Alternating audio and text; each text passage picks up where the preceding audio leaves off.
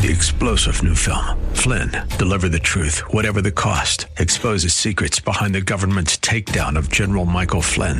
Flynn knew what the intel world had been up to. He ordered the first audit of the use of contractors. This set off alarm bells. He told the truth. He was the most dangerous person for Donald Trump to hire. They had to get rid of Flynn. Flynn, deliver the truth, whatever the cost. Available now. Watch it today. Go to salemnow.com. Salemnow.com. So, Paul wanted the Colossians to be rooted, built up, and established in the Christian faith in order to stand firmly against any false teaching. Just another example of how timeless the teachings from the Scriptures are. Welcome to a broadcast we call Study Verse by Verse. It features the teaching of Pastor Leighton Sheely. He's the senior pastor at Church of the Highlands in San Bruno, and they're on the web at highlands.us. By the way, when you go to that website, you'll have an opportunity to either continue through to the church's website or to Highlands Christian School's website. Perhaps you're looking for more information about a Christian education for your child or your children. That's highlands.us. And now, again, in the book of Colossians, here's Pastor Layton. We believe that the Bible is God's word to us. That's why we want to know what it says, what it means, and how it applies. Now, some people think that uh, the world has changed and people have changed, and the fact is, this world has changed. I mean, the fact that we can put missionaries from our church on a plane and they can be in the middle of the jungles of Borneo on the other side of the world within 36 hours tells us how much the world has changed. In centuries past, something like that would take weeks, it would take months. Now it can be done in hours. So the world is changing, but people fundamentally don't change unless God changes them, of course. And uh, so what Paul wrote 2,000 years ago could have as easily been written today. It's just as applicable today. You know, those Christians at Colossae, like Christians today, were fond of mixing the truths of Christianity with some of the ideas and the notions of the culture around them. They also had the tendency, like Christians today, to slide into either legalism or licentiousness. Licentiousness is using the grace of God as a license, thus, licentiousness as a license to sin. The doctrines were mingled, the integrity of the gospel was compromised, and pretty soon the Christianity in Colossae was pretty hard to distinguish from any other man made religion. Now, the ancient Roman Empire embodied religious pluralism. The Roman Empire just basically imported any religions from any nations that happened to invade and take over. And you could believe anything you wanted to believe in the Roman Empire. You could pick any religion you wanted to pick. Or you could uh, t- pick and mix, mix and match them so you get the religion of your choice. You could believe anything you wanted to believe in the Roman Empire as long as you were willing to declare Caesar is Lord. Now, you see, that's where the problem was for a lot of Christians because they knew that Caesar wasn't Lord, Jesus is Lord. And because they couldn't bring themselves to say Caesar is Lord, they were branded as traitors they were persecuted, they were tortured, and some were even martyred. The Roman Empire was religiously pluralistic. The society we live in today is religiously pluralistic. It's also got a lot of syncretism, which is a way of describing diluting the truth in order to find some common ground, some, some establishment of unity. When we do that, the, the lordship of Christ is denied. One religion is considered just as good as another. All religions are basically the same, and you get this notion that, you know, what may be true for you may or may not be true for me. Each of us has our own little paradigm. Well, to that, Colossians says loud and clear Jesus is Lord. Jesus is Lord. And you see, true Christianity, real Christianity, is all about Christ Jesus. Jesus is supreme, He is preeminent, he is of first importance. Everything revolves around him. Real Christianity, true Christianity, is all about Christ Jesus. And that's because Jesus is unique. Jesus is God incarnate. The word incarnate means in the flesh. Jesus is God in the flesh. As the Apostle John said, in the beginning was the Word, and the Word was with God, and the Word was God, and the Word became flesh. Jesus Christ is God in the flesh. And he came to reconcile mankind with God by making peace through his death on the cross. The supremacy of Christ is the theme of Colossians. There's no other book of the New Testament that declares more fully or defends more thoroughly the lordship of Christ than Colossians. Colossians sets forth Jesus as supreme Lord, completely sufficient, and in him we find completeness. He is the key to everything we need. All that God has ever done or going to do is being done and has been done through Christ Jesus, our Savior and Lord. Now, in chapter 1, Paul has very clearly declared the preeminence and the supremacy of Christ over all. And now in chapter 2, he begins addressing some of the problems that are threatening the church in Colossae. There was evidently false teachers that were threatening Christ's preeminence, and so Paul needed to address them. Now, our study today is going to begin at verse 6.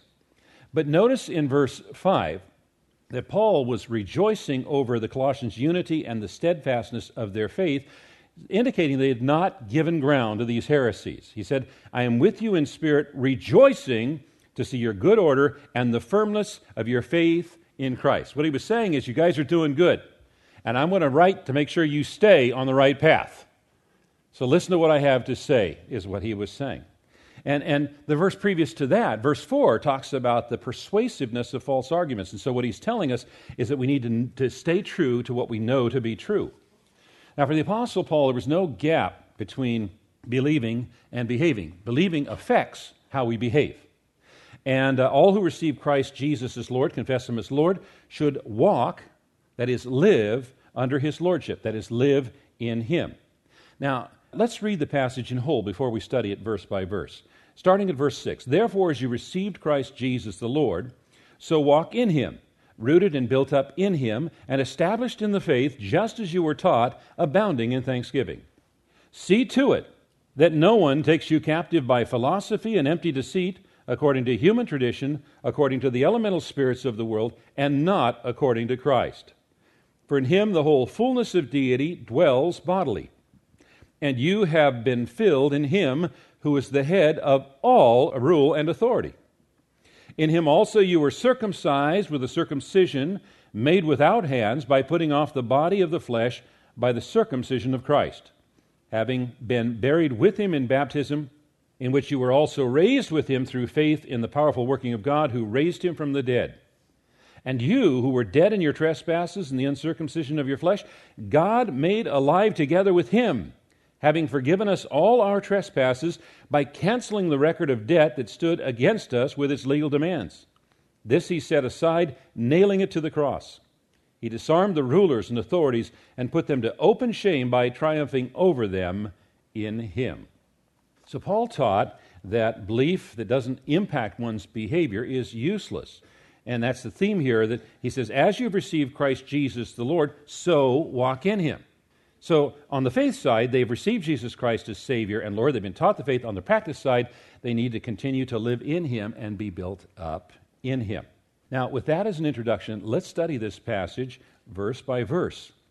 Verse 6 Therefore, as you received Christ Jesus the Lord, so walk in Him. Now, verses 6 and 7 occupy a central place in the letter because they provide a transition between what has been said and what is about to be said. It ties those together.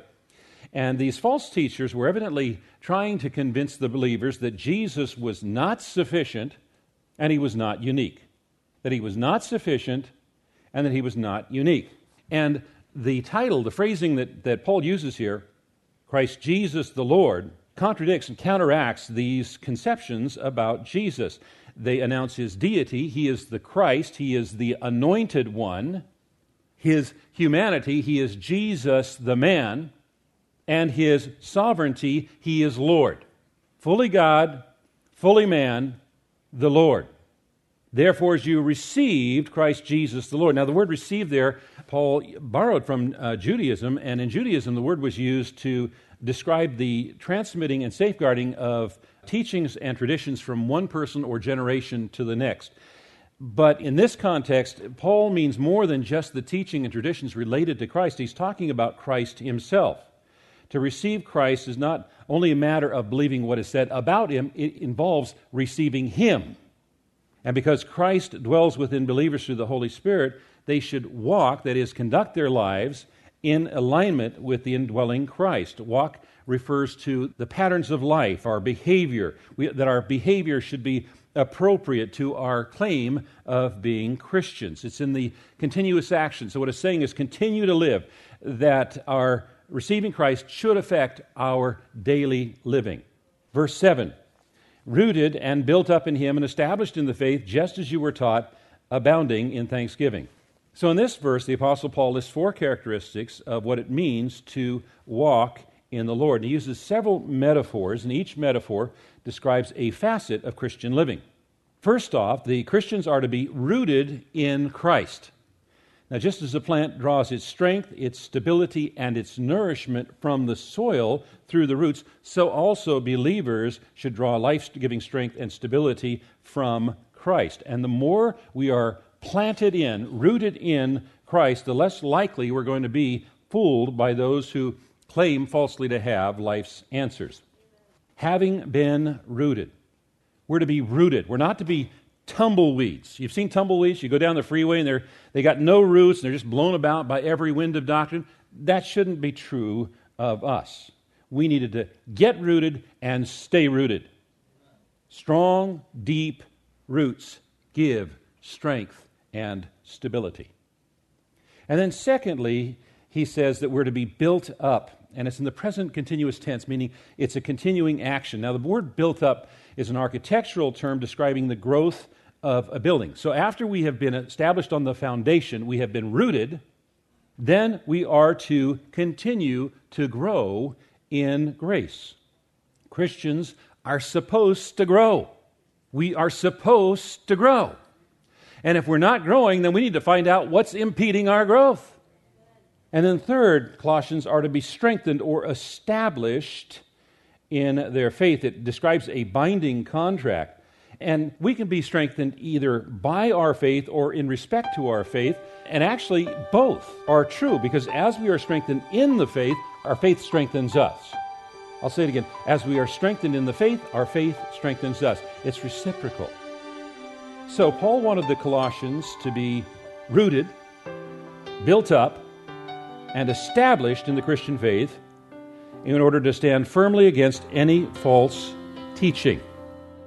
You're listening to Study Verse by Verse. I'm Mike Trout. Our teacher is Pastor Leighton Sheely. He's the senior pastor at Church of the Highlands in San Bruno. And as you might imagine, there is uh, quite a bit going on at Church of the Highlands during these months, and you can find out all the details uh, at their website, highlands.us. That's highlands.us. If you'd like to listen to any of our past broadcasts again, just go to the website studyversebyverse.com. That's studyversebyverse.com. You can either listen or download past broadcasts. That's studyversebyverse.com. And you can join with us as a financial partner safely. Just click on the donate button and let us know that you listen. Have a great rest of your day and join us tomorrow at this same time when Pastor Layton will open the Word of God to the book of Colossians and help us study verse by verse. Three star general Michael J. Flynn, head of the Pentagon Intelligence Agency, knew all the government's dirty secrets. He was one of the most respected generals in the military. Flynn knew what the intel world had been up to, he understood its funding. He ordered the first audit of the use of contractors. This set off alarm bells. The explosive new documentary, Flynn, Deliver the Truth, Whatever the Cost, uncovers the facts behind this scandal. Flynn told the truth. He was the most dangerous person for Donald Trump to hire. I find out the worst enemy that I'm going to face in my life is right here in America. They took my assessment and they wanted me to change it. And I was like, I'm not changing it. They had to get rid of Flynn. With in depth interviews, archival footage, and never before seen personal records of the man behind the headlines. I just felt like I was drowning. Flynn, deliver the truth, whatever the cost. Available now. Watch it today. Go to salemnow.com. Salemnow.com.